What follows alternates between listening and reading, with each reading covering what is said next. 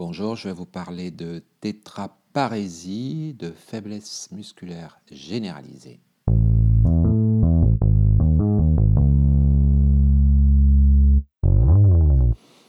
Alors, donc, euh, une tétraparésie, c'est quoi? C'est un déficit moteur, déficit donc objectivé au niveau euh, des quatre membres. Donc, tétra, quatre, parésie, déficit moteur au niveau des quatre membres. Il y a plusieurs causes, hein, elles sont nombreuses. Euh, je vais les citer par, par chapitre, sachant que la première chose, c'est que le médecin euh, qui voit arriver un patient présentant donc une tétraparésie ou une faiblesse musculaire généralisée doit éliminer d'emblée certaines pathologies. On a vu le syndrome de Guillain-Barré. On va l'étudier un peu plus en détail parce que c'est une euh, maladie grave. Donc le syndrome de Guillain-Barré, donc c'est écrit G U I 2 L I N Barré B A 2 R E accent aigu. En fait, c'est une infection euh, qui euh, déclenche un ensemble de signes, une infection de type euh, grippal, et le patient présente une paralysie dite ascendante extensive, et puis il va jusqu'à ce patient, cette patiente manifester des troubles respiratoires, donc la prise en charge est urgente.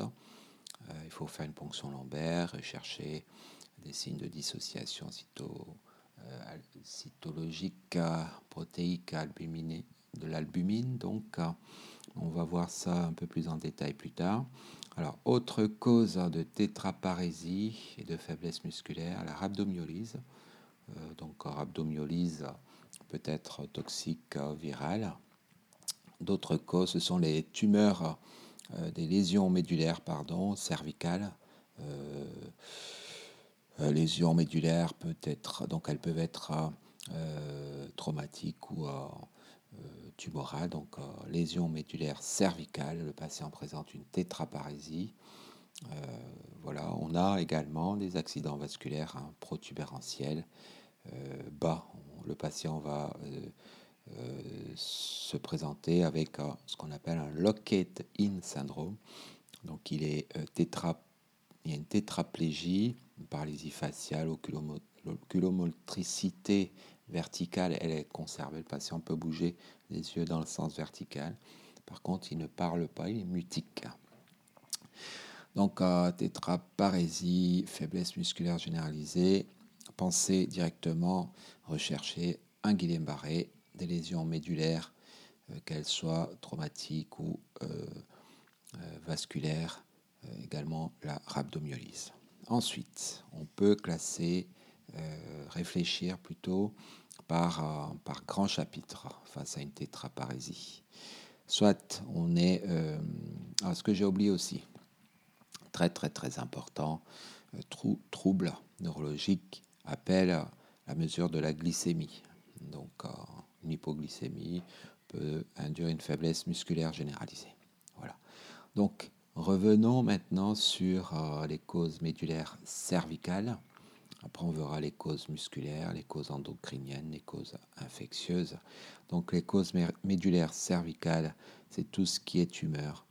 Donc, euh, tumeurs primitives au niveau rachidien ou des métastases osseuses, les neurinomes, les rhinomes rachidiens, les méningiomes, les tumeurs gliales médulaires.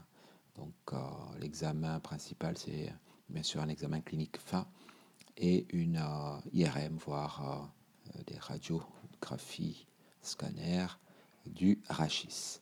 Alors on a les compressions par discopathie ou dyscarthrose, donc les, les, ménisques qui vont jusqu'à comprimer la moelle épinière au niveau cervical.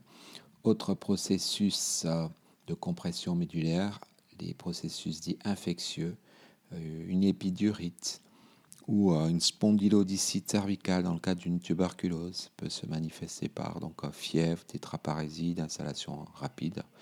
Donc euh, les examens, c'est surtout l'examen clinique bien sûr, l'interrogatoire, l'IRM, les prélèvements à, la recherche de la tuberculose. Donc on a vu les causes de compression médulaire cervicale. On va voir maintenant les causes musculaires. Elles sont nombreuses Je vais les citer sans rentrer dans le détail parce que il faut à chaque fois un cours dédié. La myasthénie. La myasthénie est une pathologie auto-immune qui évolue par poussée et le patient donc a des symptômes de déficit qui vont bouger, fluctuer dans le temps. Il s'agit donc de déficit musculaire généralisé, surtout prédominant au niveau des racines, c'est-à-dire des attaches. le patient a également des atteintes pharyngées, euh, respiratoires, oculaires. Il n'y a pas de troubles sensitifs associés. Les réflexes ostéotendineux sont euh, normaux. L'examen doit se faire par les dosages des anticorps euh, et puis l'électromyogramme et tout un bilan de maladies auto-immunes. On a les dermatopolymyosites, qu'elles soient primitives ou secondaires, c'est de la médecine interne. Donc le patient a une altération de l'état général, il a une fièvre qui dure, il a des déficits musculaires symétriques, bilatérales, il a des myalgies, atteintes autres que musculaires, il a une dysphagie, il a des oligos, il a des arthrites, euh, un érythème noueux, avoir euh, associé dans certains cas. Euh, voilà, donc les dermatopolymyosites font partie des maladies de système. On parle de collagénose. Euh, on peut avoir des dermatopolymyosites secondaires aux infections, des produits toxiques ou euh, des cancers. Euh, les causes musculaires, on a le syndrome myasthénique de Lambert-Eaton qui se voit dans le cadre d'un cancer du poumon très souvent. Le patient donc a un déficit au niveau des membres inférieurs et du tronc. Il peut avoir une diplopie, un ptosis, il peut avoir des myalgies, paresthésie, et puis euh, les réflexes ostéotendineux sont diminués. On peut aussi associer également des troubles végétatifs euh, sous la forme de sécheresse buccale, d'impuissance. Ça, se voit, le syndrome de Lambert-Eaton, c'est un syndrome myasthénique de Lambert-Eaton qui est souvent associé au cancer du poumon. Autre cause musculaire, euh, les maladies génétiques, donc la dystrophie musculaire génétique, euh, les myopathies euh, et puis les myotonies. Donc, euh, nous verrons tout cela dans un cours dédié.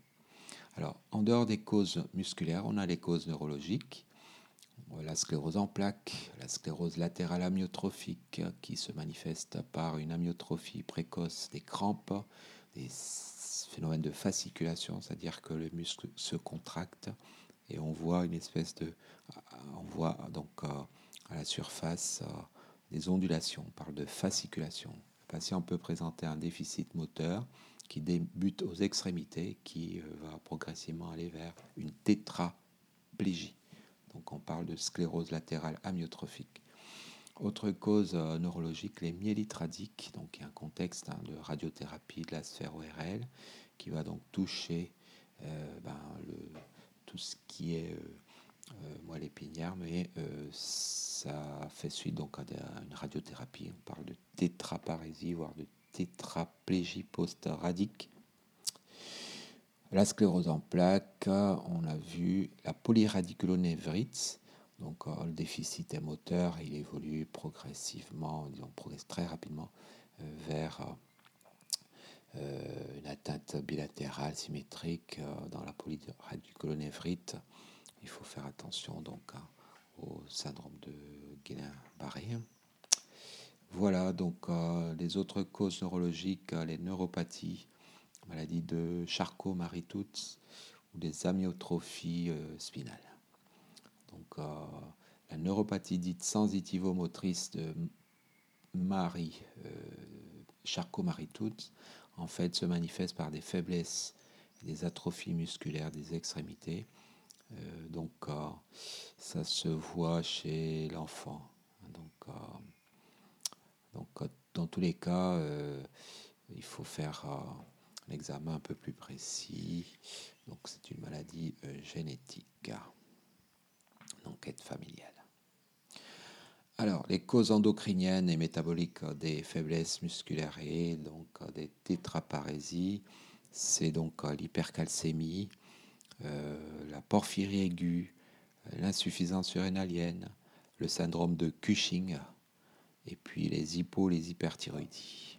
Donc on a des faiblesses et une fatigabilité musculaire dans ces pathologies endocriniennes, l'hypercalcémie, la porphyrie aiguë, l'insuffisance surrénalienne, le syndrome de Cushing et les hypo ou les hyperthyroïdies. Donc on aura des cours spécifiques sur toutes ces euh, pathologies-là.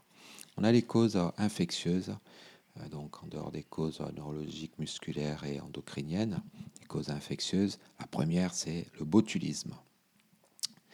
Le botulisme se manifeste par des troubles de l'accommodation, une midriase, un ptosis, une faiblesse musculaire, voire une paralysie extensive des troubles végétatifs. Donc il s'agit euh, donc euh, d'une intoxication par la toxine botulique. Et euh, au final, les causes toxiques, les causes toxiques, par exemple le cannabis, le lithium, les champignons, tout ce qui est produit inhibant l'acétylcholinestérase, donc les produits, les pesticides, les curares, la néostigmine, les organophosphorés. Donc les causes toxiques, il faut penser à tout ça chez les, patients, disons des, des patients euh, qui manipulent des produits phytosanitaires, les agriculteurs, euh, toutes les personnes qui travaillent dans euh, l'aménagement des paysages, donc les fleurs, la nature. Voilà, donc pensez d'emblée aux AVC du tronc, aux tumeurs du tronc, syndrome de Guillain-Barré, éliminer une hypoglycémie. Ensuite, il faut réfléchir cause médulaire, cause musculaire, cause neurologique, donc euh, les scléroses en plaques, sclérose latérale amyotrophique, les polyradiculonévrites, les causes endocriniennes, on les a citées, et puis les causes toxiques, les agriculteurs, les organophosphores, les pesticides, le botulisme. Voilà donc euh, les principales euh, causes des pathologies, euh, disons des, tétraparésies et des faiblesses musculaires généralisées. On fera sur chaque étiologie un cours dédié. Je vous remercie.